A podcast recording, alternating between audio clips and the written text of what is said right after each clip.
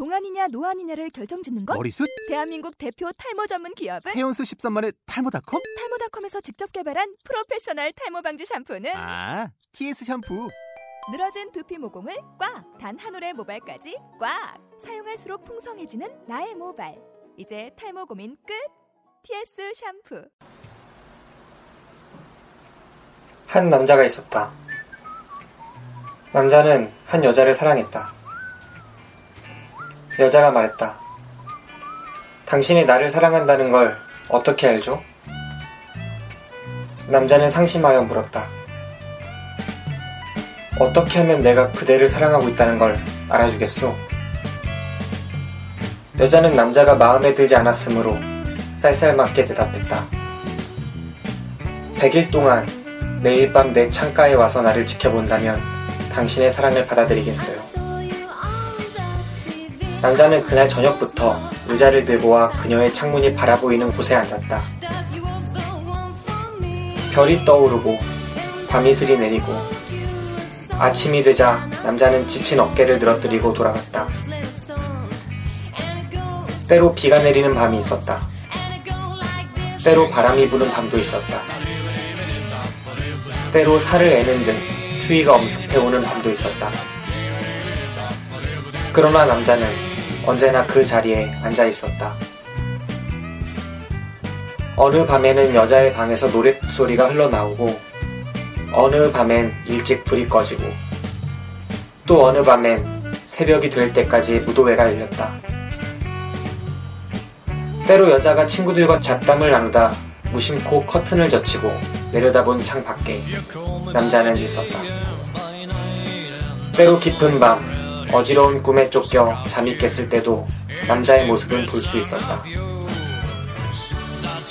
일주일이 지나자 여자는 생각했다. 저러다 곧 그만둘 것이라고. 두 달이 지나자 여자는 생각했다. 당장 달려나가 남자의 지친 어깨를 감싸주어야 한다고. 석 달이 지나자 여자는 다짐했다. 남자의 사랑을 진정으로 받아들이겠노라고. 그렇게 99번째 밤이 깊었다. 남자는 여전히 여자의 창을 올려다보며 앉아 있었다. 그리고 100번째 밤이 찾아왔다. 여자는 설레는 가슴으로 창을 열었다. 그러나 그곳에 남자는 없었다. 빈 의자만 놓여 있을 뿐이었다.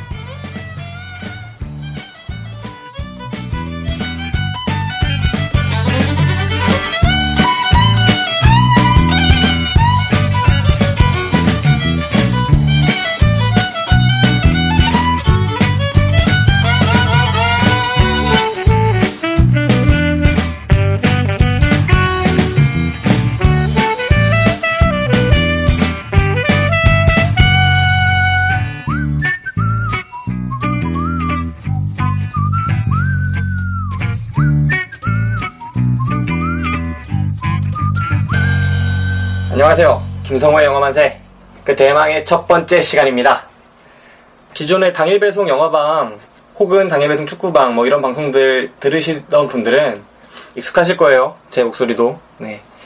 어, 방송은 당일 배송 영화방에서 하던 거의 비슷한 식으로 진행될 것 같아요. 기존에 어, 지난 먼저 방송 때 말씀드린 것처럼 특별한 포맷을 갖고 진행하는 게 아니다 보니까 특별한 구성이 없다 보니까 어, 제가 영화를 보고 그 영화에서 좋았던 장면이나 그냥 기본적인 줄거리부터 해서 좋았던 장면, 뭐 마음에 안 들었던 장면, 혹은 이런저런 생각이 들었던 부분들에 대해서 자유롭게 기록하고 또 그걸 통해서 소통하는 그런 방송을 목적하고 있습니다. 어, 방송 이름을 영화 만세로 정한 거는요. 지난 방송 때 먼저 방송 때 얘기를 안 했구나. 네, 그 정한 거는 그냥 문득 생각나서요. 뭐 특별한 이유는 없고 뭘로 할까 방송을 뭘로 하지 많이 고민을 하다가 만세, 영화 만세 이런 게 딱 떠올랐어요. 좋잖아요 말 자체도. 그 원래 천세라고 했었죠. 그 역사 속에서 어, 사재기 보존대라 천대가 걸치도록 어, 그래서 천세 천세 이렇게 불렀는데 이제 그게 만세가 됐고 어, 만세 만세대까지는 뭐 지금 제 세대 하나만 해도 쭉 갈지는 모르겠지만 그래도 가능한 한 오랫동안 계속되는 방송이 되었으면, 꾸준하게 계속되는 방송이 되었으면 하는 바람에서 어, 뜻도 좋아서 정하게 되었습니다. 그리고 뭐 좋잖아요. 원래 만세는 혼자 부르는 게 아니고 다들 같이 부르잖아요. 3, 3일 만세 운동도 있고. 네. 그래서 다들 같이 재밌게 들어주셨으면 하는 그런 바람이 있습니다. 오늘 다룰 영화는 아, 원래대로라면 제가 되게 좋아하는 방송 영화만 다루려고 처음에 계획을 했었는데 처음에 이름으로 고려했던 게 방송 제목으로 고려했던 게 뭐 명화의 전당 뭐 이런 거였어요. 너무 올드한가? 네, 아무튼 그런 제목을 가지고 방송을 할까 싶었는데 아무래도 현재 개봉 영화가 아닌 모든 영화를 다 다룰 수 있게 하는 게 좀 더 자유롭고 좋겠다. 뭐 그런 생각이 들어서 그리고 명화의 전당으로 하면 영화 한 100개 정도 소개하면 거의 끝나지 않을까 싶기도 하고 그래서 가능한 한 다양한 영화를 다뤘으면 좋겠다 싶어서 음, 지금 계획을 조금 바꿨습니다. 그러니까 좋아하는 영화도 하고 혹은 좋아하지 않는 영화도 해보고 또 그냥 최신 영화만 아니면 제가 보면 웬만하면 녹음을 하려고 그렇게 생각을 하고 있습니다. 또 영화를 보다가 기존의 당일 배송 영화방 같은 경우에는 추천제로 하죠. 추천, 비추천, 그리고 뭐 보든가 말든가 뭐 이런 식으로 평가를 하는데 어, 이거는 어디까지나 제 개인 방송이다 보니까 그냥 영화에 대한 평가만 진행해도 되긴 하는데 별점을 줄까 지금 생각을 하고 있어요. 그 별점을 주면은 아무래도 영화를 안 보신 분들이 조금 더 구체적으로 제가 영화를 어떻게 봤는지에 대해서 아실 수 있으니까 일단은 별점을 주는 체제로 네, 갈까 합니다. 그래서 어, 반개 단위로 해서 하나부터 다섯까지, 그러니까 반개부터 다섯까지가 되겠죠. 1점부터 10점까지 그렇게 주는 형식으로 하겠습니다. 네, 그러면은 이제 본격적으로 오늘 본 영화 네, 시네마 천국. 저의 첫 번째 영화만세의 첫 번째 영화가 되겠습니다. 시네마 천국에 대해서 본격적인 이야기를 시작하도록 하겠습니다. 시네마 천국은 제가 지금 막 보고 왔어요. 어, 거의 3시간에 가까운 감독판으로 보고 왔습니다. 원래 워낙 좋아하는 영화고 제가 맨 처음에는 감독판이 아닌 걸로 봤다가 그 다음에 감독판을 찾아봤고 그리고 한 두 번씩 정도씩은 다 봤던 것 같아요. 옛날에 한 고등학교 때 정도에 그런데 거의 10년 넘게 지난 것 같네요. 10년이 넘었죠. 10년이 넘게 영화를 안 봤다가 다시 봤습니다. 감독판으로 다시 봤는데 어, 확실히 그때만큼 처음 봤을 때만큼의 감격이라거나 그런 건 느껴지지 않았어요. 물론 감정이 울컥하는 순간도 있긴 했지만 워낙 좋은 영화다 보니까 하지만 처음 봤을 때만큼의 큰 감흥은 없었습니다. 하지만 대신 그때는 무심코 넘겼던 장면들과 또 영화적으로 매력적인 순간들 그리고 그 각각의 캐릭터에 대해서 조금 더 이해할 수 있는 그런 것들 이게 제가 나이를가 좀 먹어가면서 그런 건지 그때와 이제 보는 시각이 달라서 그런 건지 혹은 영화를 한 영화를 여러 번 보다 보니까 그런 건지는 정확하게 모르겠지만 아무튼 여러 가지 면에서 조금 더 풍성하게 보지 않았나 그런 생각은 있습니다. 자, 그럼 일단 기본적으로 영화의 흐름에 따라서 이 영화에 대해서 얘기를 해볼까 합니다. 어차피 구성 없는 것도 같고, 본지, 보고 온 지 지금 한 3, 40분 정도밖에 안 됐어요. 집까지 와서 이제 바로 방송을 하는 건데, 어, 일단 저도 정리된 상태가 아니다 보니까, 네, 뭐, 조금 두서없는 방송이 되더라도, 어, 최대한 이해해 주시기를 바랍니다. 제가 개인적으로 주세페 토르나토레 감독을 워낙 좋아하고, 그 감독의 영화 중에서도 시네마 천국을 특별히 좋아하다 보니까, 그래도 어느 정도 는 매력 있는 방송이 되지 않을까 제 스스로 듣고 간직하기에도 네, 그렇게 생각을 하고 있습니다. 아 어제 그 얘기를 해야 되는구나. 어제 제가 이 감독의 영화를 보고 왔어요. 우리나라 최초 시사회였죠. 그 베스토퍼라는 영화를 보고 왔습니다. 보통 주세페 토르나토레 같은 감독의 영화가 국내에 이렇게 소개되는 경우가 드문데 이 영화가 이번에 소개가 됐고 좀 느낌 시간차를 두고 소개되긴 했지만 1년 이상 지났죠. 그러긴 했지만 아무튼 우리나라에 국내에 소개가 됐고 시사회를 하게 되어서 제가 구해서 갔습니다. 시사회를. 그래서 가, 갔는데 역시나 좋았어요. 네.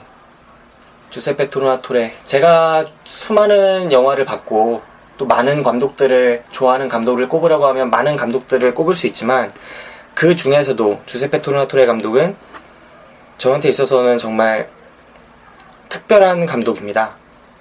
그리고 그 감독의 최신작을 보고 그 다음날 다시 이 감독의 옛날 작품이죠. 시네마 천국. 그 영화를 같이 보고 왔기 때문에 두 작품이 어느, 어떤 의미에선 통하는 부분도 있고, 그렇기 때문에 조금 더 흥미로운 관람이 되지 않았나 생각을 합니다. 우선 주세페 토르나토레 감독이 연출을 했고요. 음악 감독으로는 언제나 같이 이제 영화를 만드는 어, 파트너죠. 엔니오 모리코네가 음악을 맡았습니다. 저는 이 장면 엔딩 씬은 모두가 다 기억하실 거예요. 그 잘린 필름을 이제 알프레도가 마지막 남긴 그 필름을 로마로 가지고 와서 주인공이 홀로 그 상영관에 앉아서 돌, 보는 장면. 키스신들의 반복이 쭉 나오죠. 그때 짤, 옛날에 자신이 잘랐던 그 키스신들이 쭉 나오는데 오프닝 이 영화의 오프닝이 어땠는지에 대해서는 제가 생각이 안 나더라고요. 그렇게 영화를 여러 번 봤음에도. 그래서 이번에 가서 오프닝이 어땠지 하고 봤더니 정말 잔잔하게 시작을 하더라고요. 엔니오 모리코네의 그 메인 테마가 시네마 천국 메인 테마가 원곡이 다 연주가 돼요. 그냥 3분 30초 정도 그냥 연주가 되는 것 같은데 그 속에서 뭐랄까 어떤 발코니 같은데 어떤 통 같은 게 있죠. 통 같은 게 있고 그 통만 그냥 찍고 있는 겁니다. 반대쪽에는 푸른 하늘이고 배경은 통이라기보다는 넓적한 그릇, 네, 넓적한 그 철로 된 그릇 같은 거고 그 그릇을 비추면서 음악이 쭉 나옵니다. 네. 그리고 카메라가 음악이 끝날 쯤에 조금씩 빠지면서 어머니가 어떤 할머니가 통화를 하는 모습이 나오죠. 근데 아들한테 전화를 하는 거였고요. 그 아들이 토토죠. 영화의 주인공이. 그러면서 전화가 연결되지 않고 그렇게 영화가 진행이 됩니다. 어머니가 아들한테 전화하는 이유가 이제 좀, 조금 이따 밝혀지죠.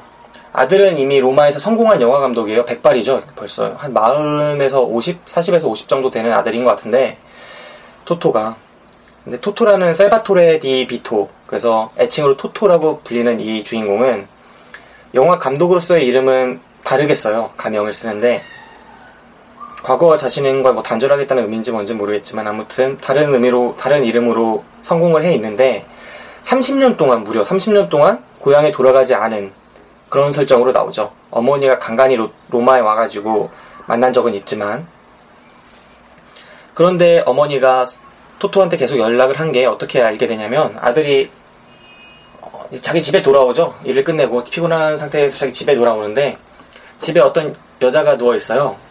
젊은 여자가 그 여자가 아, 집에 어머니한테 전화가 왔었다고 근데 어머니가 나를 다른 여자로 생각하시는 것 같다고 그래도 무관하시지 않게 같이 얘기를 했다고 그러면서 왜 전화를 하셨는지 용건이 그 알프레도라는 사람이 죽었다고 내일이 장례식이라고 하면서 이야기를 해요. 혹시 알프레도라는 사람 잘 아는 사람이냐고. 잘 알죠. 그럼 그럼 잘 알죠. 토토의 인생에 있어서 가장 어떻게 보면 의미 있는 사람이라고 할 수 있는 그런 사람이었으니까요. 음, 그래서 이제 이 사람이 비행기를 타고 갑니다. 알프레도의 장례에 참석하기 위해서. 여기 지금 옥탑방에서 제가 녹음을 진행하고 있는데 좋네요. 좀 덥, 덥긴 해도 바람이 올라오니까 많이 불고 선선하게. 뭐 특별히 소음도 없고 좀 그런 동네다 보니까 편하게 녹음을 할 수 있는 것 같습니다. 네. 다시 영화 얘기로 돌아가면 토토의 기억 속으로 돌아가죠. 이 영화 감독인 중년의 토토로부터 어렸을 때의 토토의 장면으로 돌아가게 됩니다.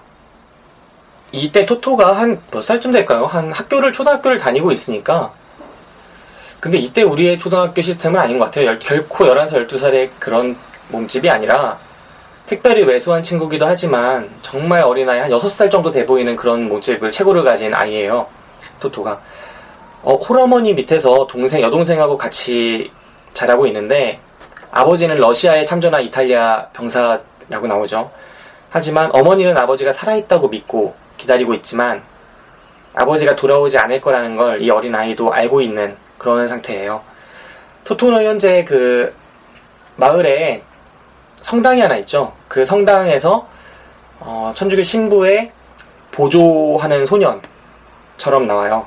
그래서 이 신부를 많이 따라다니면서 종치고 미사 진행할 때 종치고 뭐 그런 아이로 나오는데 그러니까 딸랑딸랑 그러는 종을 또 영화를 무척 좋아합니다.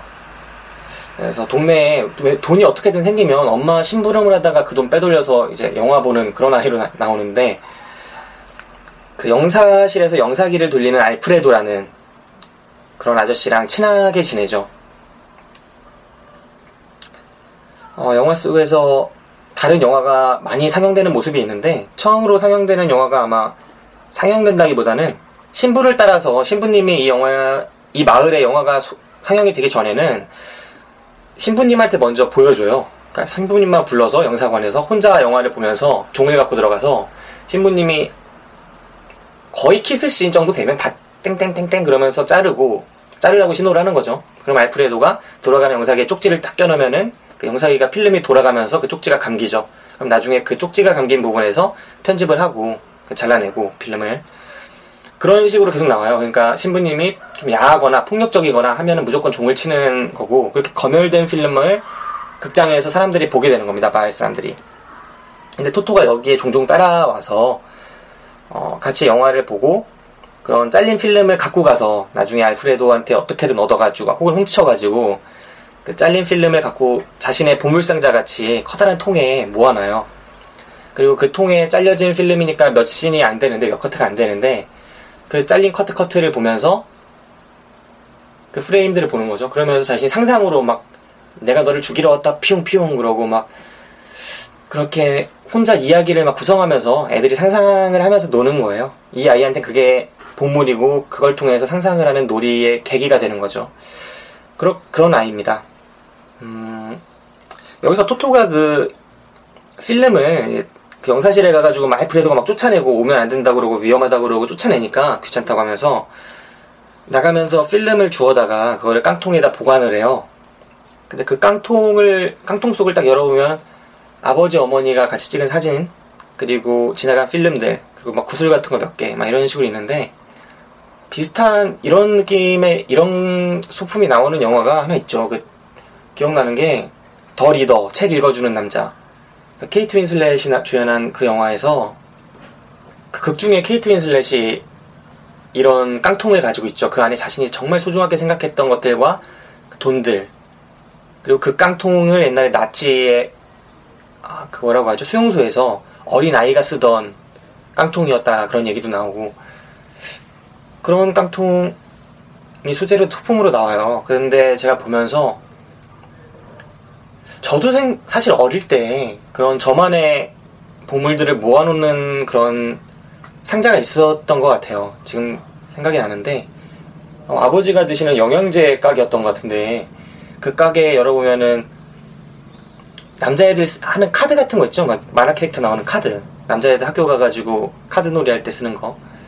그거랑 구슬, 막 구슬치기 할 때 딴 것들, 구슬들이랑 막 그냥 제가 좋아하는 뭐 조그만 장난감들? 그런 것들을 막 모아놨던 그런 상자가 저한테도 있었던 것 같아요.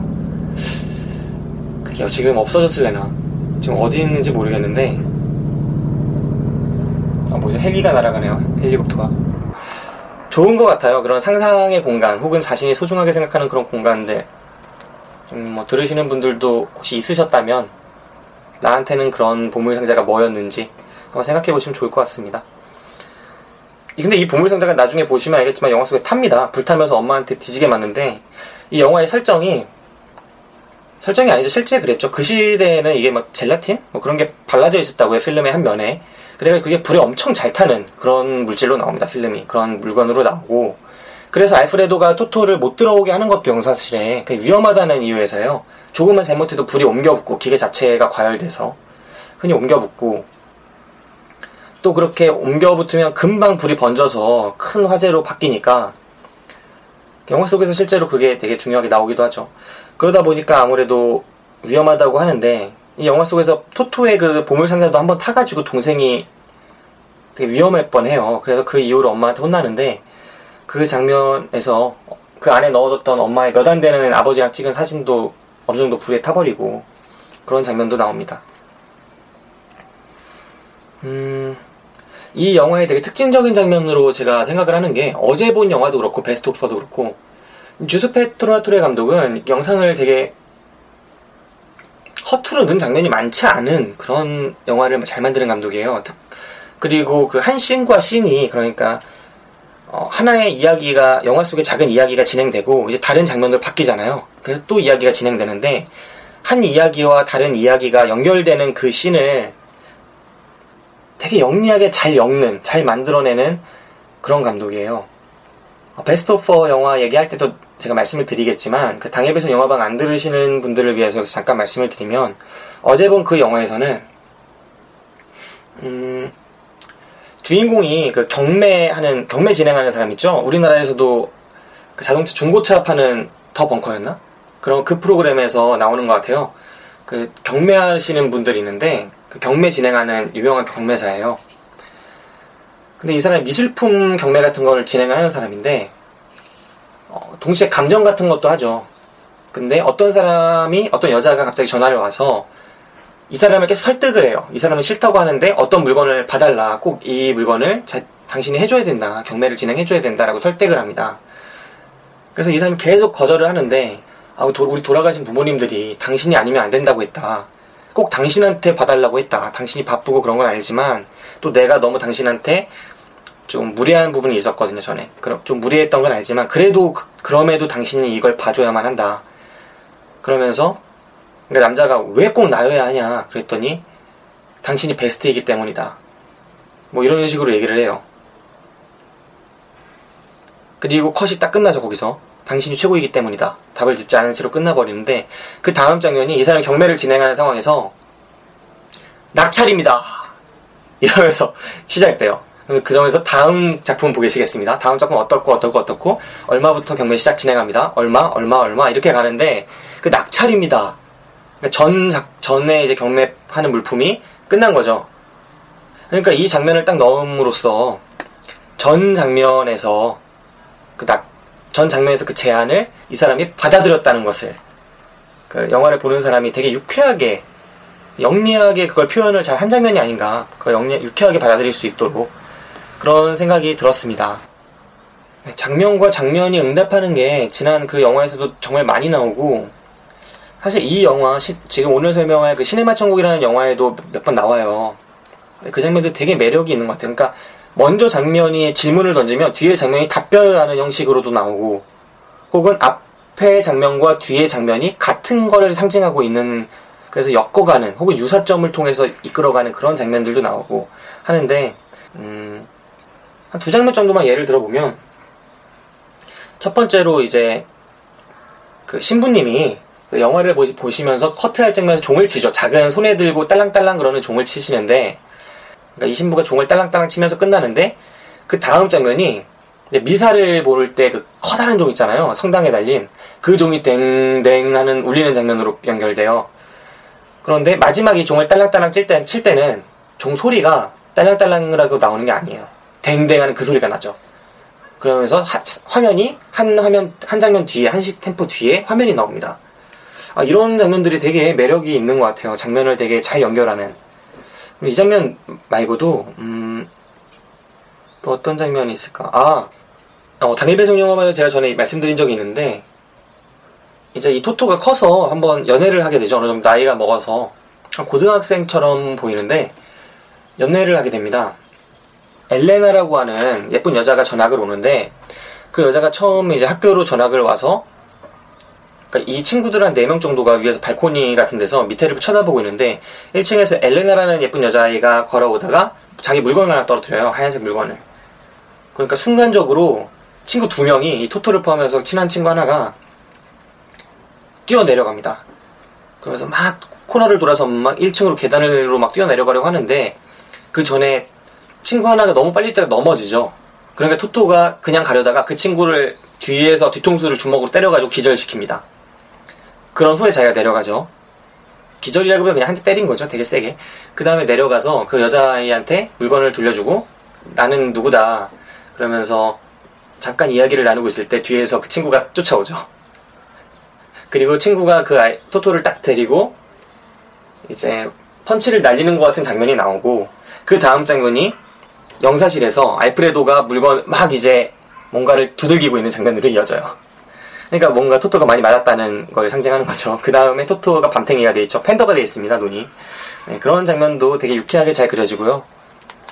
매력적인 장면들이 많아요. 네. 영화 속에서 영화도 되게 많이 등장하는데, 그, 되게 유명한 영화 감독 이탈리아의 루키노 베스콘티 감독의 영화도 나오고, 혹은 미켈란젤로 안토니오니, 되게 유명한 감독들이죠. 어, 알프레도의 영사실에 붙어 있는 버스터 키튼 사진이 되게 인상 깊게 나오고, 또 오디세우스 중간에 그 신화를 배경으로 한 영화도 나오고 뭐 그런 영화 영화 속의 영화들을 보는 재미도 있으실 것 같아요. 네. 그런 영화들이 이제 상영되는 극장의 안을 극장의 전경을 그 시골 이탈리아 시골 마을 시칠리아에서 찍었죠 이 영화. 그 어떤 시골 마을의 분위기를 되게 잘 유쾌하게 보여주는데 영화 속에서 그 마을 사람들이 정말 되게 무질서한 것 같으면서도 되게 정감 있게 영화 속에서 그리고 있어요. 음, 일단 이 사람들이 극장에 많이 몰리는 이유가 영화 속에서, 아, 그 마을에서 놀만한 그런 여가거리? 여가를 보낼 만한 그런 문화적인 그런 것들이 없기 때문이에요. 근데 영화는 그 사람들한테 어떤 상상의 공간이기도 하면서 유흥의 공간이기도 하고 막 즐겁게 지낼 수 있는 공간인 거죠. 그래서 그 사람들이 모여서 맨날 왁자지껄하게 막 저마다의 방식으로 영화를 보는데 좀 가관도 아니죠. 네, 그렇게 보는데 이 사람들이 보는 영화는 결국 키스씬이나 폭력적인 장면이나 자극적인 장면들이 나올 수가 없잖아요. 모두 이미 사전 검열이 끝난 상태이기 때문에. 그래서 그 장면이 되게 유쾌하게 그려지는데 영화 속에서 이 사람들이 막 멜로물 같은 걸 볼 때 숨죽이면서 막 침을 삼키면서 봐요. 근데 결국 결정적인 장면에서 툭 하고 넘어가서 바로 다 뜬금없이 다른 장면으로 나가죠. 그리고 그게 가위질이 됐으니까 지금 편집부한테 얼마나 그 무식하게 됐겠어요. 그렇게 서툴게 거칠게 됐겠어요. 그런 장면을 통해서 나오면 사람들이 막 야유하죠. 네, 이럴 줄 알았어. 지난 20년 동안 키스 장면은 본 적이 없다고 막 이런 이런 식으로 이야기를 하고 또 언제쯤이면 언제쯤이면 이 키스를 신을 보려나 막 이렇게 할아버지들이 말하고 이런 장면이 되게 유쾌하게 나오고 네, 막 그렇게 영화를 쭉 이어서 보고 그 속에 토토 같은 어린애들도 있고 막 할아버지들도 계시고 잠을 자는 사람도 있고 정말 담배를 토토가 막 담배를 친구들하고 한 10살쯤 10살이래 아니 9살? 도 안 돼 보이는 그 아이 초등학생이 담배를 나눠 피죠. 담배를 중간에 야구장에서 맥주나 이런 오징어 팔듯이 김밥 팔듯이 담배를 팔아요. 외국 담배도 있고 국산 담배도 있다. 이탈리아 담배도 있다. 이런 식으로 하면서 파는데 그 전에 팔기 전에 그 지폐 뭉치를 몇 지폐 몇 개를 고무줄에 묶어가지고 거기 극장 안에 꼭 경찰들이 있죠. 그 경찰들한테 던져주면 그 경찰이 딱 받고 그 앞에서 담배를 팝니다. 근데 토토도 담배를 어디서 어른들이 피던 걸 주워가지고 그 아까 그 뛰, 커서 나중에 주먹질 같이 하는 그 친구랑 담배를 이렇게 서로 나눠 피죠. 그 다음에 극장 안에서 막 섹스하는 사람들도 있고 막 그냥 개판이에요. 극장에서 온갖 것들이 다 벌어지고 2층에서 누가 막 침 뱉고 나중에 그냥 똥똥 맞죠. 막 그런 것들이 저이 무질서한 광경이 정말 그보다 무질서한 극장은 없다 이런 느낌처럼 나오기도 하지만 또 그보다 정겨운 극장도 없을 것 같은 네 그런 식으로 그려져요. 아 그리고 제가 아까 앞에 말씀드렸는데 아이들이 극장 안에서 담배를 피고 또 담배가 이렇게 경찰이 있는 애, 상황에서도 애들한테도 막 가게끔 그렇게 운영이 되고 밀다, 밀수 담배를 팔아버리고 또 그 안에 창녀가 있어서 야한 영화 보면 사람들이 그 창녀랑 어떤 좁은 방에 들어가서 자기도 하고 막 그런 장면들이 나오는데 사실 영화 속에서 그 장면들은 되게 불쾌하게 그려진다기보다는 오히려 정감 있게 그려져요. 하지만 이 영화 속에서 불쾌하게 그려지는 장면들도 있죠. 저는 그런 것들이 주세페 토르나토레가 그 당시에도 그렇고 지금까지도 유지되는 그 일관된 주세페 토르나토레의 세계관이 혹은 자신이 표현하고자 하는 그런 것 가치들이 좀 보여지는 게 아닌가 하고 생각을 합니다. 어떤 장면이 안 좋게 나오냐면 영화 속에서 이제 독일로 이민 가는 친구가 있어요. 토토의 그 어린 시절에 초등학교 다닐 때. 근데 그 친구가 간다고 다 같이 인사하라고 하니까 친구들이 하나씩 하나씩 나와서 같이 포옹하고 인사를 하는데 그 중에 어떤 친구 하나만 포옹을 안 하고 고개를 숙이고 땅만 보고 있죠. 너는 왜 그러냐? 이렇게 물어보니까 선생님이 물어봤나? 애들이 물어봤냐? 그러니까 그 아이가 그렇게 대답해요 우리 아빠가 그러는데 쟤네 아빠는 빨갱이래요. 영화 속에서 실제로 그 이제 파시스트라는 말이나 혹은 공산주의가 들어오면 막시즘이 들어오면 우리 사회도 바뀔 거다 여기도. 그런 얘기가 나오고 파시즘이라는 얘기도 많이 나오고 대중은 무지하다. 막 그런 얘기도 나오고. 이 자, 여, 얘기들이 이 거대한 드라마와 향수가 느껴지는 비애가 느껴지는 이 전체적인 영화 속에서 정치적인 부분은 많이 전면적으로 등장하는 경우는 없지만 그럼에도 불구하고 되게 어떤 의미가 있게 다가오는 그런 장면들이 있어요. 정말 아이한테 아이의 입에서 빨갱이라는 단어가 나오게끔 만드는 그리고 그 영화 속에서 광장이라는 장소가 되게 중요하게 그려지고 나중에 그 광장이 나중에 토토가 커서 돌아왔을 때 30년 후에 돌아왔을 때 뭐랄까 공영 주차장으로 변해 있죠. 그러면서 이 극장도 무너져 가는데 그런 것들이 우리에게 이 관객들한테 주는 무언가가 있어요. 특히나 이 영화가 한창 상영되던 90년대는 이탈리아도 그렇고 우리나라도 그렇고 한창 재개발의 붐이 있던 그리고 또 근대화의 붐이 있던 그런 시기였고 그 속에서 잊혀져가는 가치들, 공동체의 가치들에 대해서 어떤 이 영화가 던져주는 무언가가 있지 않나 그렇게 생각을 해봅니다. 네, 아무튼 이 토토가 그날 이제 영화가 쭉 루키노 비스콘티 영화가 아마 상영됐을 거예요. 그 키스씬 잘리는 그 영화 이후에 밤이 돼서야 이 아이가 나옵니다. 나오는데 그 앞에 엄마가 딱 기대서서 지키고 있어요. 아, 그 장면의 연출이 마치, 어, 저한테도 비슷한 경험이 있죠. 제가 중학교 2학년 때 아직도 생생한데, 중학교 2학년 때까지 컴퓨터가 없었어요, 그때. 486에서 막 586 나온다 만다 그런 시기였는데, 반 애들 중에 컴퓨터가 한 45명이 반 안에, 한 43명, 4명이 컴퓨터가 있으면 저만 없었다, 막 이런 느낌이었거든요, 그 당시에. 제가 막 오락실에 반항한다고 오락실을 많이 다녔습니다. 근데 어느 날 아, 제가 한참 그 카우보이가 나오는 오락을 하고 있었는 총 쏘는 오락을 하고 있었는데 게임을 하고 있었는데 제 어깨로 누군가 손이 탁 얹어졌죠. 그리고 제가 돌아보기 직전에 그 오락실의 그 스크린 위로 드리운 어떤 커다란 그림자는 이 손의 주인이 누구인가를 말해주고 있었어요. 우리 엄마. 네, 그랬는데 특별히 뭐라고 많이 절 야단치셨던 것 같진 않아요. 근데 기억 속에서 중학교가 아니었나 보다. 초등학교 때였나? 아무튼 네. 제 마음 속에서 뭔가 되게 무거웠죠. 근데 그 느낌을 영화에서 받았습니다, 제가. 이 어머니, 그 기대선 엄마를 바라보는 이 아이의 그 눈빛, 표정, 그리고 이어진 그 어머니의 우유 사라고 50리라 줬는데 그걸로 봤냐. 그러면서 이제 애를 때리기 시작하죠. 그 장면이, 아, 나도 이, 런 것도 있었네. 저도 똑같이 우유 사라고 엄마가 돈 준 걸로 제가 어디 가, 다가 레고를 사온 적이 있었어요. 레고의 그 사람, 사람 캐릭터랑 판자 하나 딱 있으면 2,000원에 팔았던 것 같은데, 그때 제가 아마 우유 사러, 우유 두 통 사러 갔다가, 가다가, 그거를 사가지고 오면서, 아, 진짜 어렵구나, 내가. 그거 누가 봐도 뻔한 돈 잃어버렸다고, 가다가 잃어버렸다고 그랬는데, 토토도 똑같이 말하죠. 엄마한테. 아, 50리나 잃어버렸다고. 그렇죠. 극장을 어떻게, 극장에 간 거 뻔히 아는데. 근데 엄마가 화나고 막 때리는데, 마침 영화 상영을 끝내고 이제, 그, 영화 문지기 같은 아저씨랑 알프레도 같이 지나가다가 그 광경을 목격합니다. 그리고 알프레도가 토토랑 이제 어느 정도 친한 사이기 때문에 막 달려와서, 마리아, 그러지 말아요. 막 그러면서, 여자, 엄마 이름이 마리아니까, 말리죠. 하면서 상황을 들어보니까 이제 50리라를 아이가 이렇게 받은 돈으로 우유를 안 사고 여기서 온 걸 알게 되니까 알프레도가 그 같이 있는 그 친구한테 말해요. 토토는 내가 오늘 공짜로 들여보내줘서 뭐 그런 돈을 여기다 삥땅 친 것 같진 않다. 삥땅 너무 그런가? 돈을 여기다 유용한 것 같진 않다. 유용은 너무 어른 용어인데 애는 삥땅이니까 삥땅 친 것 같진 않다. 어, 용도가 아닌 곳에 돈을 허투루 유용한 것 같지 않다. 이렇게 말을 하니까 하면서 그 친구한테 물어보죠. 말을 하죠. 눈치를 주면서 막 오늘 극장에서 뭐 좋은 거 있었지? 이렇게 말을 해요. 그러니까 그 친구가 상황을 이해를 못하고 막 구두 주걱, 그 다음에 뭐 구두 밑창, 뭐 그리고 안경 뭐 이런 거 꺼냅니다.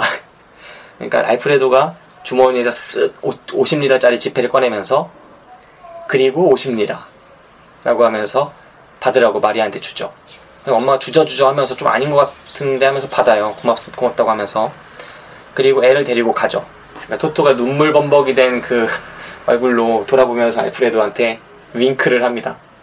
그 윙크 잘 못하는 아이의 윙크 그 그리고 알프레도 역시 윙크로 딱 그런 장면도 정말 영화 속에 제 추억을 막 꺼내주는 장면들이 많았어요. 그래서 더 제가 이 영화를 좋게 볼 수 있지 않나 그렇게 생각을 해봅니다. 정말 정감가게 영화 전체를 되게 정감가게 한 장면 장면을 정말 정감가게 묘사하면서도 그 속에서 전쟁이라거나 파시, 파시즘이라거나 막 그 자본주의라거나 그 변해가는 것들 그런 것들에 대한 또 어떤 묘사가 되고 있는 부분들이 주세페 토르아토레의 그런 영화 예술적인 그런 시각을 나타내는 것 같아서 세계관을 나타내는 것 같아서 정말 마음이 차오르는 감성이 차오르는 그런 영화였습니다. 아 중간에 토토가 이제 편집을 조금씩 배우죠 알프레도한테 그러기 시작을 하면서 음, 이 영화에서 제가 가장 좋아하고 가장 또 보고 싶었고 오랜만에 그리고 오늘 보면서도 가장 감격했던 그 장면 중, 장면은 딱 한 장면 뽑으라면 전 이 장면이에요. 어느 날 이제 영화가 다 상영되고 몇 편 상영되고 이제 사람들이 극장에서 안 나가려고 그래요. 그때는 극장에서 영화 한 편만 보고 돈을 내고 들어오는 게 아니라 한 편 들어오면 원하는 때까지 안 나가는 그런 시스템인데 이제 영화가 다 끝났다고 오늘 영화 끝났다고 하면서 내일 상영한다고 나가라고 그러죠. 근데 사람들은 성에 안 차요. 집에 가도 할 것도 없고 또 해라 또 해라 막 그러는데 경찰들이랑 다 쫓아내줘요 사람들을. 그래서 광장으로 몰려 나와요 사람들이. 극장 밖으로. 극장 바로 밖에 광장이 있거든요. 그 가운데 분수가 있고 쭉 둘러싼 광장이 있고 그 밖에 광장 주위에 이제 건물들이 하나씩 있는데 그 건물 중에 하나가 극장인 거죠. 이름이 시네마 파라디소라고 하는 그 제목을 그대로 영화에 따온 거죠. 네, 그러니까 사람들이 막, 막 떠들고 온갖 막 난동을 막 피, 난동 아닌 난동을 피우고 막 그러는데 신부님이랑 이제 경찰들이 안에서 이제 문을 잠그죠. 극장의 문지기랑 같이. 2층의 그 영사실에서 창문을 열고 밖을 바라보던 알프레도랑 토토가 같이 얘기를 나눠요, 그때. 군중들을 밑에서 지켜보면서 알프레도가 그러죠. 군중은 생각이 없다. 이렇게 말을 해요. 좀 뜸을 들이다가 스펜서 트레이시의 대사야. 영화 배운 것 같아요. 제가 모르는 영화 배우입니다. 옛날 배운 것 같은데 극 중에서 알프레도가 다른 사람의 어, 존 웨인이라거나 어, 뭐 헨리 폰다라거나 뭐 제임스 스튜어트 막 이런 사람들의 유명한 뭐 서부극 시대의 명배우들의 대사를 많이 빌려서 말을 하죠.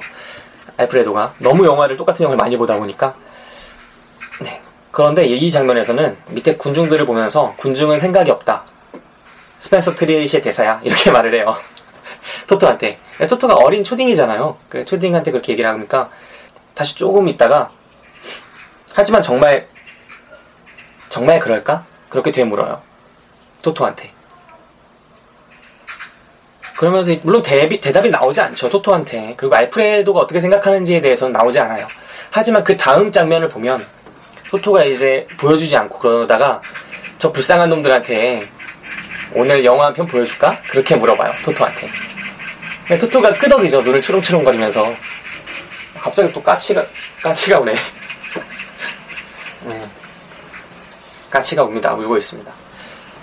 네, 토토한테 그렇게 얘기를 하는데, 이제 알프레도가 그 영사기를 어떻게 반사, 반사는 판 같은 게 있는데, 그 판으로 슬쩍 돌려놔요. 조그만 판을 슬쩍 돌려놓으니까, 그 판을 따라서 그 거대한 프레임 그 그림이 쭉 이동을 하더니, 아, 정말 멋진 장면인데, 그 커다란 그, 그러니까 요즘에 쏘잖아요. 그 벽으로, 하얀 벽으로. 그, 뭐라고, 프로젝터 빔 같은 걸 쏘잖아요. 그런 것처럼 그 영사기에서 나온 그 불빛이 반사돼가지고 쭉 나가서 이탈리아의 그 어느 하얀 건물 벽으로 쫙 가서 비춰집니다. 아, 이 장면이 얼마나 저는 진짜 감격적이었는지 정말 여러분도 이 영화 보시면 이 장면이 정말 매력적이라는 걸 아실 수 있을 거예요.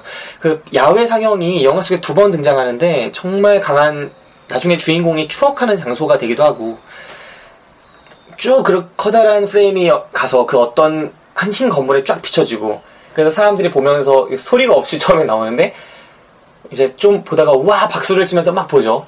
그러다가 그 건물에서 문을 딱 열고 누가 나오니까 막 들어가라고 야유하고 그러다 갑자기 야, 소리가 안 나오잖아 알프레도 막 이러니까 알프레도가 스피커를 또 한 번더 인심 쓸까 그러면서 서- 스피커를 딱 밖으로 해줘요.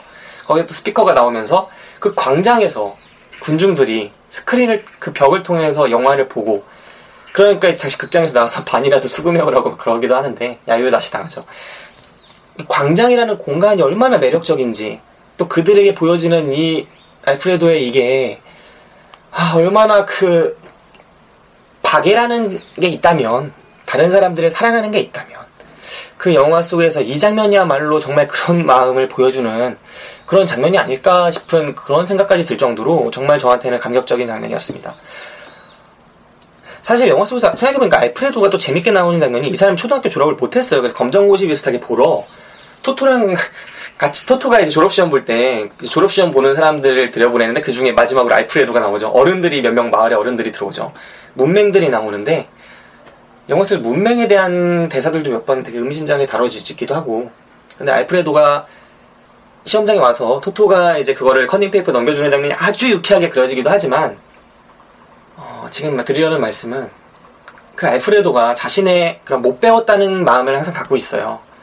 그리고 동시에 토토는 되게 영리하거든요. 어릴 때부터 영악하고 그런 장면들이 여러 번 나오는데 또 유쾌하게 너는 이렇게 영화를 좋아하는데 이 영사실에 들어오면 안 된다. 영사를 배우면 안 된다라고 이야기를 하는 이유 중에 하나가 이 아이는 크게 돼야 되는데 이렇게 좁은 공간에서 나처럼 남의 만든 영화만을 돌리는 사람이 되어서는 안 된다. 대신에 이 사람은 영화를 너무 좋아하는 사람이고 토토도 영화를 좋아하니까 너도 영화, 너 영화 감독같이 영- 커다란 일을 영화를 만드는 사람이 됐으면 좋겠다는 마음을 갖고 있는 것 같아요.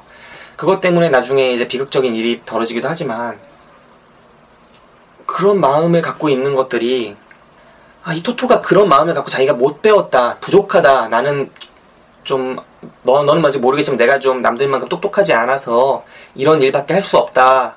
그리고 내가 아니면 이 마을에서 영사기를 맡을 사람이 없기 때문에도 나는 여기서 이 일을 한다. 이렇게 말을 하는 대사처럼 자기가 그렇게 그런 좀 못 배운 사람이다. 좀 사회적으로 좀 낮은 사람이다라는 느- 게 느껴지는 그런 영화 속의 부분들이 있는데 이 장면에서 이 광장으로 그 빔을 쏘는 이 장면에서는 정말 알프레도만큼 멋진 사람이 또 알프레도만큼 다른 사람들한테 많은 이런 커다란 긍정적인 영향을 끼치는 사람이 없지 않나. 얼마나 이 장면이 위대하게 그려지는지 아 정말 감격적이었습니다. 목이 멜 정도로 크, 진짜 죽여준다. 씨. 네 그랬어요. 막 울컥울컥 하네 영화 보면서 이 본지 한 시간 정도 지났네요 이제. 그래서 더더욱 이렇게 저의 감격이 느껴지는 네, 그런 목소리로 들으실 수 있을 겁니다. 네, 이 주세페 토나트레 감독은 진짜 이 장면 하나도 그냥 감격적으로만 놔두진 않아요.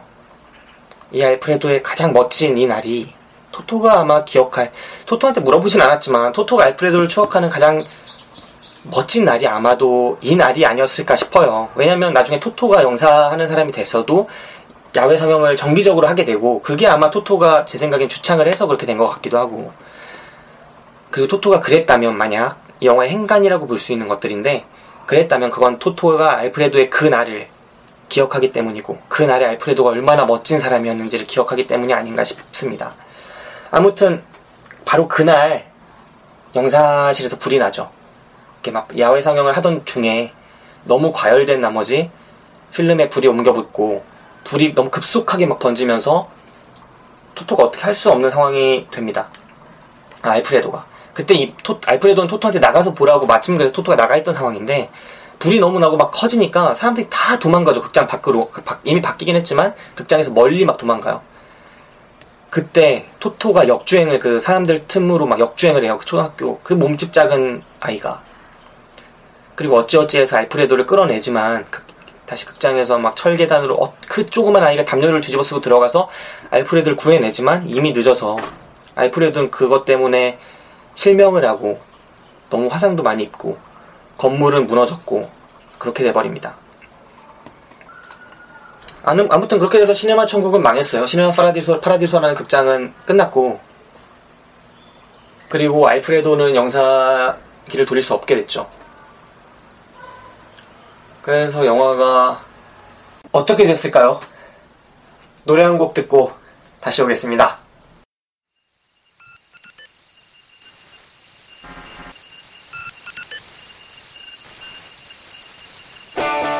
I was proud and I was standing. I was lost in a crowd.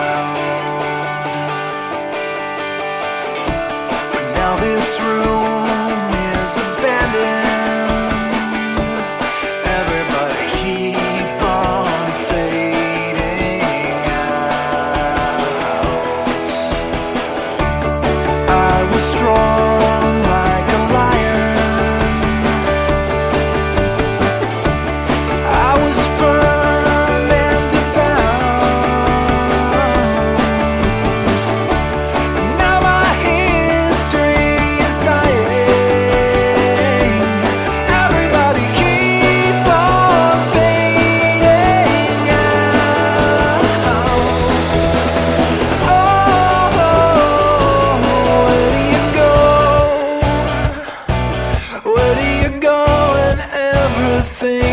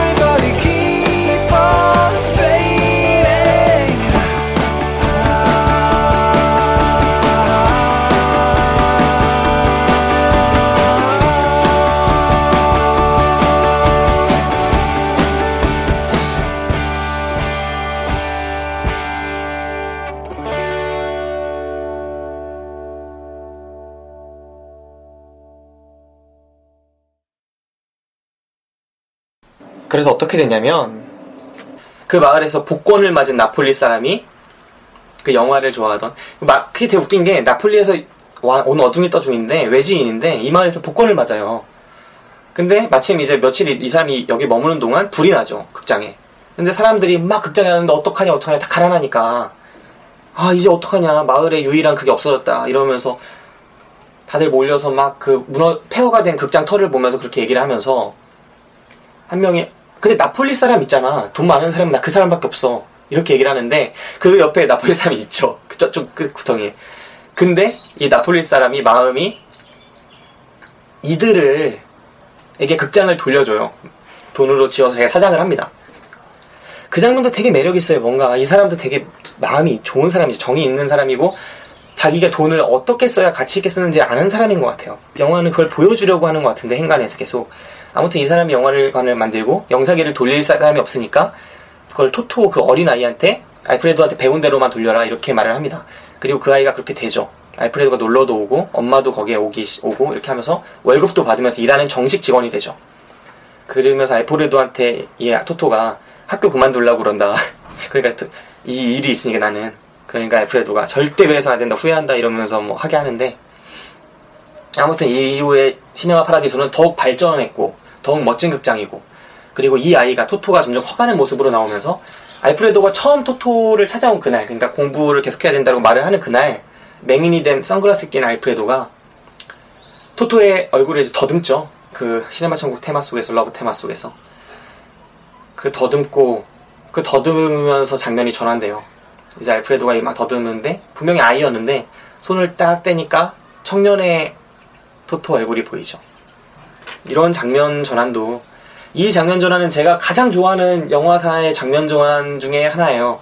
라이언킹에서 그 신바가 커가는 장면 다 많이 아실 건데 그 외나무 다리 그 신바가 건너가면서 점점 늠름한 사자로 커가는 장면이랑 이 장면이랑 그 다음에 노팅힐에서 그 리치 아, 누구죠? 휴그랜트가 걸어가면서 계절이 바뀌는 장면이 있어요. 그 장면이랑 몇몇 장면들이 있는데 그 장면들 가운데서도 빛나는 장면이라고 생각을 하면서 제가 좋아하는 장면 가운데 하나입니다.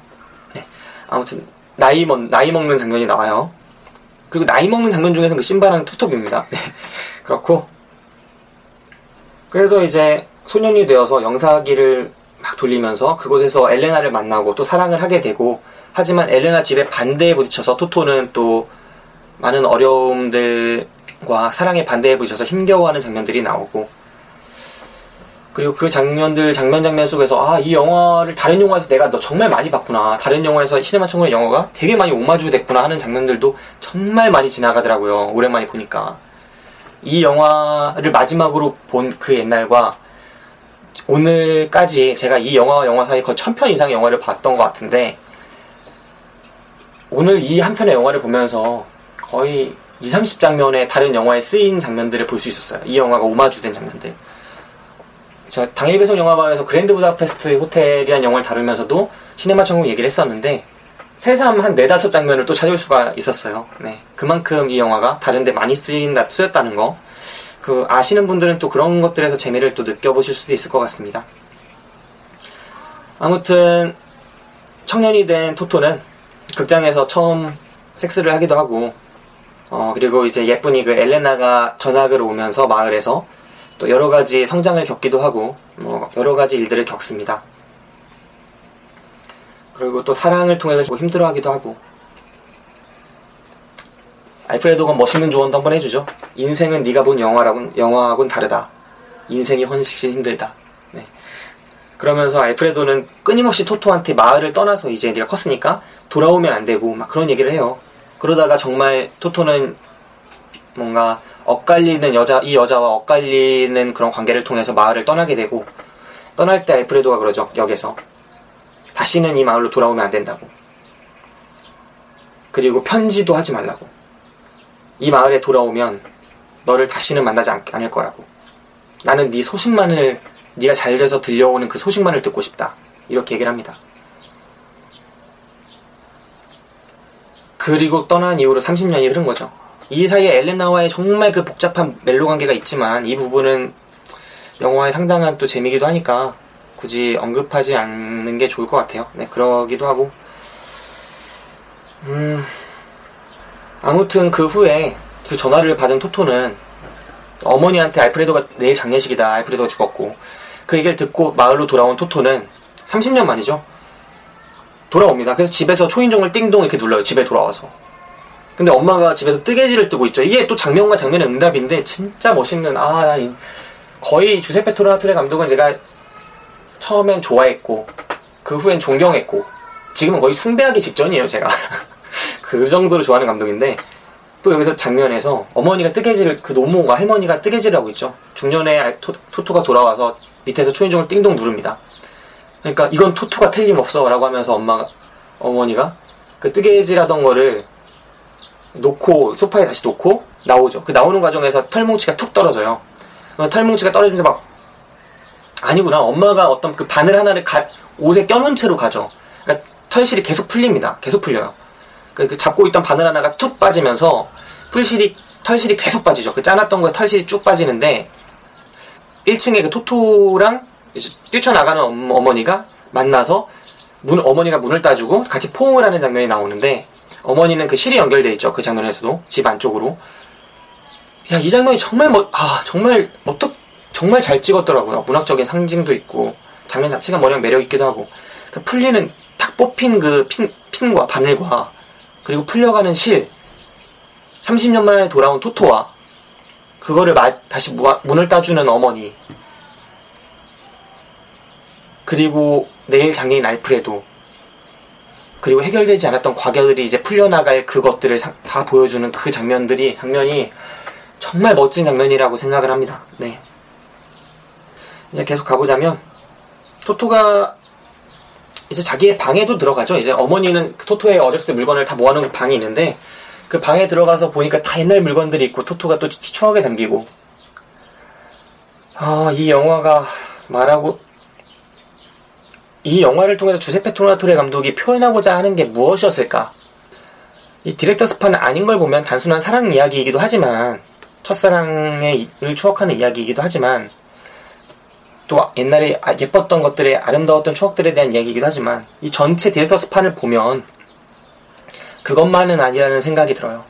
정말 깊은 감동이 몰려오면서 일단 이 영화는 향수에 대한 얘기, 얘기죠. 기본적으로는 지나간 것들에 대한 그리움과 그 영사기나 뭐 필름이나 과거에 그 무너졌던 시네마 파라디소 그리고 자신이 일을 했던 시네마 파라디소 그 알프레도와의 추억들 그에게 들었던 이야기들 그리고 첫사랑. 그 수많은 것들의 향수이기도 하면서 그것만은 아닌 어떤 비애와 또 엇갈림에 대한 이야기도 하면서 또 인생 속에서 그 모두를 이해하고 나아가는 그 불완전한 인간들의 무언가 막 그런 너무 제가 너무 미숙해서 표현하기가 어렵고요. 많은 어떤 감정들이 아, 마지막에 그 엔딩씬 그 영화의 너무나 유명한 엔딩씬 잘린 알프레도가 마지막에 토토에게 남겼다는 그 유품 토토에게 알프레도가 보내는 마- 자신의 영화 자신의 꿈 그게 전달되는 그 순간의 그 감격 그 감정을 뭐라고 표현해야 될지 모르겠어요 어떤 인간에 대한 이해 그런 게 이 영화의 주제가 아닌가 싶을 만큼 아, 제가 생각하는 이 영화를 이야기를 하자면 그러니까 결국 알프레도는 이 결국 토토와 엘레나를 엇갈리게 만든 장본인이에요. 이 둘은 마지막 날에 그 전- 핸드폰만 있었으면 해결될 것들이지만 서로 메모를 남기고 엇가- 막 반대 어, 부모의 반대 속에서 또 토토는 떠날 수밖에 없는 그 군대에 강제 입대하게 되고 징집되고 막 그 엇갈림 속에서 이들이 만날 수 있는 순간이 있는데 분명히 그거를 알프레도가 어긋나게 만들어요. 그리고 그 어긋나게 만든 건 토토를 로마로 보내서 큰 사람이 되게 만들게 하기 위해서라는 느낌이 강하게 저- 느껴지죠. 근데 그게 영화 속에서 명확하게 나타나지 않아요. 그래서 토토는 알프레도를 보면서 중간에 중년에 이미 다른 사람의 친구의 아내가 되어 있는 다른 사람의 아내가 되어 있는 엘레나를 만나서 미친 늙은이라고 하기도 하고 그러는데 그 마지막 장면에 알프레도의 그 유품을 보면서 토토에가 흘리는 눈물과 그 이해는 아 이 영화의 주제가 그냥 단순한 사랑 이야기가 아니구나. 이건 예술에 대한 이야기면서 욕망에 대한 이야기이기도 하고 엇갈림에 대한 이야기이기도 하는데 가장 큰 건 인간에 대한 이해에 대한 이야기다. 그런 생각이 들었습니다. 제가 그걸 느끼게 된 결정적인 그런 장면이 그 엔딩씬이 알프레도는 끊임없이 자신이 부족하다고 생각을 하죠. 초등학교도 제대로 못 나왔고 글도 잘 모르고 또 토토 라는 사람한테 그렇게 꼭 교육받아야 된다는 그런 걸 강하게 말을 할 만큼 큰 데로 나가야 돼. 좁은 마을에 있어서는 안 된다. 좁은 영사실에 있어서는 안 된다. 너는 배워야 한다. 나처럼 돼서는 안 된다. 나 같은 인생을 살아서는 안 된다라고 말을 하는 이 사람은 사실 토토랑 똑같이 영어에 대한 열정이 엄청나고 토토랑 똑같이 감격할 수 있고 감동할 수 있고 표현할 것고 싶은 사람이었어요. 근데 그 사람이 마지막에 토토에게 남겼다는 그 유품을 그 정말 녹슨 영사기 그러니까 아마도 알프레도가 눈을 눈이 멀기 전에 만들어 편집해서 만들었을 것으로 보이는 그 필름 그 필름을 토토가 와서 상영실에서 돌리면서 보는데 그때 토토가 막 울죠. 왜 울었냐면 그게 단순히 추억이 생각나서만은 아닐 거라고 저는 생각해요. 어렸을 때 그 자신이 잘랐던 그 필름들 찌리 자르는 걸 봤던 그러니까 자신이 자른 건 아니죠. 스니 그 신부가 종을 쳐서 알프레도가 나중에 잘랐던 그 필름 필름들이 들을 가지고 알프레도는 그걸로 영화를 만든 거예요. 어떤 영화가 되겠어요? 다 자른 필름들인데. 근데 그거를 영화라고 할 수 있는 건 중간에 막 5, 4, 3, 2, 1 하고 딱 시작하죠. 키스신이 막 연결돼요. 그 사이사이에 막 템포가 각자 각별로 다르게 막 연결되고 그 필름과 필름 사이에 그 연결과 그 조합도 있고 그리고 그 필름이 다 끝나고 나서 피네 이렇게 딱 뜨- 떠오르죠. 그게 하나의 영화라고 느껴져요. 어, 되게 영화라고 느껴지거든요. 그러니까 구성도 없고 줄거리도 없지만 그 알프레도가 만들 수 있었던 최상의 영화가 아니었나. 자신의 상황에서 막 카메라도 없고 하니까. 그런 느낌이 표현할 수 없는 뭔가가 막 저한테 와닿았고 저는 그거를 보면서 되게 아 뭐랄까 아막 되게 좋은 느낌을 많이 받았습니다. 정말 이건 저 어떤 감정인지 표현을 못하겠네요 제가. 향수도 아니고 그리움도 아니고 그- 그냥 인간에 대한 이해인데 그 감정이 어떤 감정인지를 제가 모르겠습니다. 제 인생 헛살았나 진짜. 서른이 넘어가려고 하는데 이제 모르겠어요. 그 비애와 그런 그 막 그런 감정들이 어쩌면 주세페 토로나토레가 표현하고 싶었던 게 그것이 아닐까. 그 감정이 아닐까. 토토가 느꼈고 그 영화를 보는 제가 느꼈을 그 감정을 토로나토레가 시네마 천국이라는 영화를 통해서 표현하고자 했던 것이 아닌가 묘사하고자 했던 것이 아닌가 재구성하고 형상화하고 싶었던 게 아닌가 하는 그런 생각이 들었습니다. 그 유명한 엔디씬 그 감정의 이름이 있다면 그 감정을 부르는 이름이 있다면 그 명칭이 무엇일까 어, 알고 싶다는 생각이 들었고요. 음, 저 밥 먹어야 되는데 영화 보고 와서 너무 오래 떠든 것 같습니다. 이제 저도 내려가 봐야 될 것 같고 옥탑방에서 날이 어두워져 가고 있고 참새는 옥탑방에서 뭔가를 쪼아 먹고 있고 오늘 본 영화는 더 이상 할 말이 없습니다. 제가 가장 존경하는 감독의 가장 좋아하는 영화를 오늘 영화만세의 첫 번째 영화로 소개해드렸습니다. 어, 제가 어제 봤다고 하는 그 베스트 오퍼라는 영화가 개봉을 했는데 분명히 많은 상영관에서 하진 않을 거예요. 하지만 제가 말씀드리고 싶은 건 주세페 토라토레 감독의 영화를 극장에서 보실 기회가 결코 흔치 않을 것이고 또 이 감독이 살면서 찍을 영화가 그렇게 많지 않을 겁니다. 그리고 우리가 이 영화가 여러분들이 볼 수 있게 나와 있는 구할 수 있는 영화도 흔치 않아요. 여러분이 베스트 오퍼라는 영화를 시간을 내서 보신다면 극장에서 그거는 정말 이 시대를 살아가는 가장 위대한 예술가 중에 한 명의 흔치 않은 그 걸작을 정말 흔치 않은 그 마스터피스를 그 작품을 직접 동시대에 볼 수 있다는 그런 되게 영광된 게 아닐까 하고 생각해 봅니다. 어, 나 되게 이상하네, 오늘. 왜 이렇게 감정이 올라왔지? 내가 감정이 강한 사람이 아닌데. 아무튼 그랬고요. 음, 그만큼 좋은 영화고요.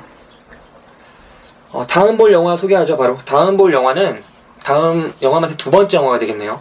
두 번째 영화는, 인디펜던스 데이입니다.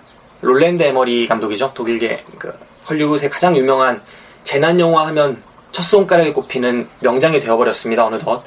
롤랜드 에머리히 감독의 인디펜던스 데이예요.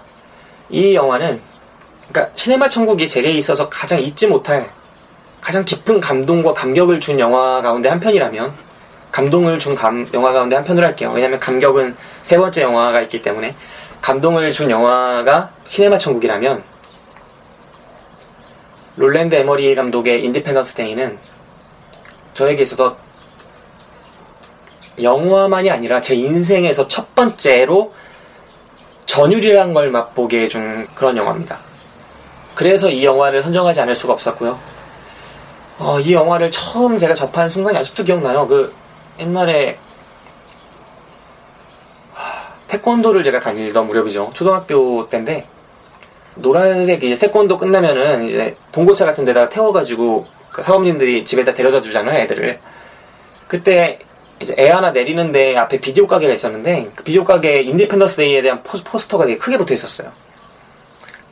그래서 옆에 있던 애들이 막 우와 인디펜던스 데이다 나 저거 볼래 막 이러더라고요 초딩들이 뭘 안다고 저도 그, 그래서 저 혼자 나중에 비디오 가게에서 빌려가지고 와서 집에 봤- 본 영화예요 비디오로 봤는데 심지어 엄마 아버지가 집에 안 계셨기 때문에 아버지는 외국에서 쭉 일을 하셨고 어머니도 계속 일을 하시니까 맨날 혼자 지냈는데 그때 제가 이 영화를 집에서 혼자 비디오를 빌려서 보면서 느꼈던 그 감각 그 감각을 아직도 생생하게 기억합니다.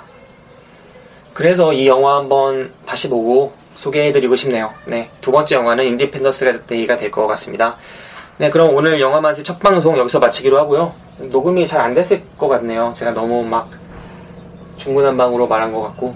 네, 그렇고요.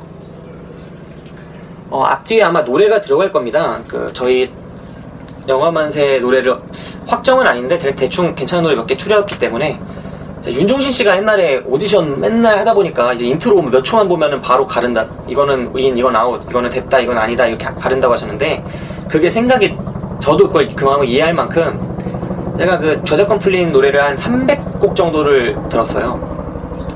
그 중에서 찾아낸 곡입니다. 곡들입니다. 워낙 이게 아마추어들이 많이 하다 보니까 저작권 풀어주다 보니까 또 헬기네. 끝날 때가 됐네요. 네. 그럼 그 노래 앞뒤에 들어갈 거고요. 짧게나마. 네. 바뀔 수도 있습니다. 그러면은 오늘 여기서 저희 김성호 영화만세 첫 번째 방송, 대망의 첫 번째 방송 마치도록 하겠습니다. 두 번째 방송에서 찾아뵙도록 하겠습니다. 두 번째 방송 언제가 될지 약속 기약은 못 드리지만 아마 다음 주 중 내지는 다다음 주 2주 안에 무조건 하겠습니다. 네, 그럼 여기서 마치도록 하겠습니다. 즐거운 방송이 되었기를 바라면서 첫 번째 방송 여기서 마치도록 하겠습니다. 감사합니다.